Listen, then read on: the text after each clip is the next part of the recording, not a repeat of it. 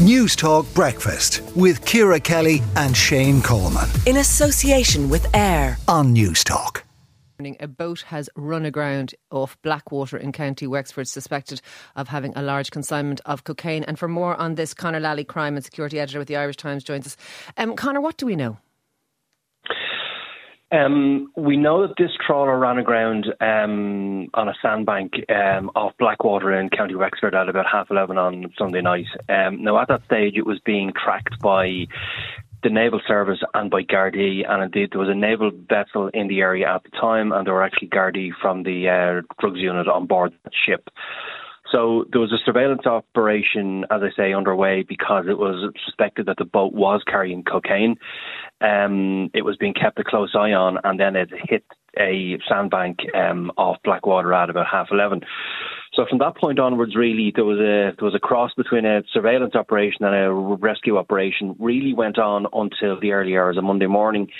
Um, and this involved um, lifeboats from the RNLI and it also involved a Coast Guard rescue helicopter. So, uh, you know, several efforts were made by the lifeboat and the helicopter to, you know, move in and perhaps take the people on board to safety.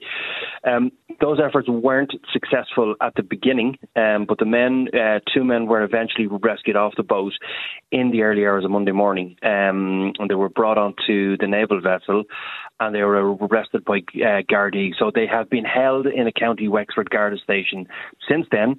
Um, as I say, the guards suspect that there was a large consignment of cocaine on board, but because the weather down there has been quite bad, the guards haven't been able to get to that trawler to examine it, and we don't have any uh, confirmed reports that cocaine has been found yet.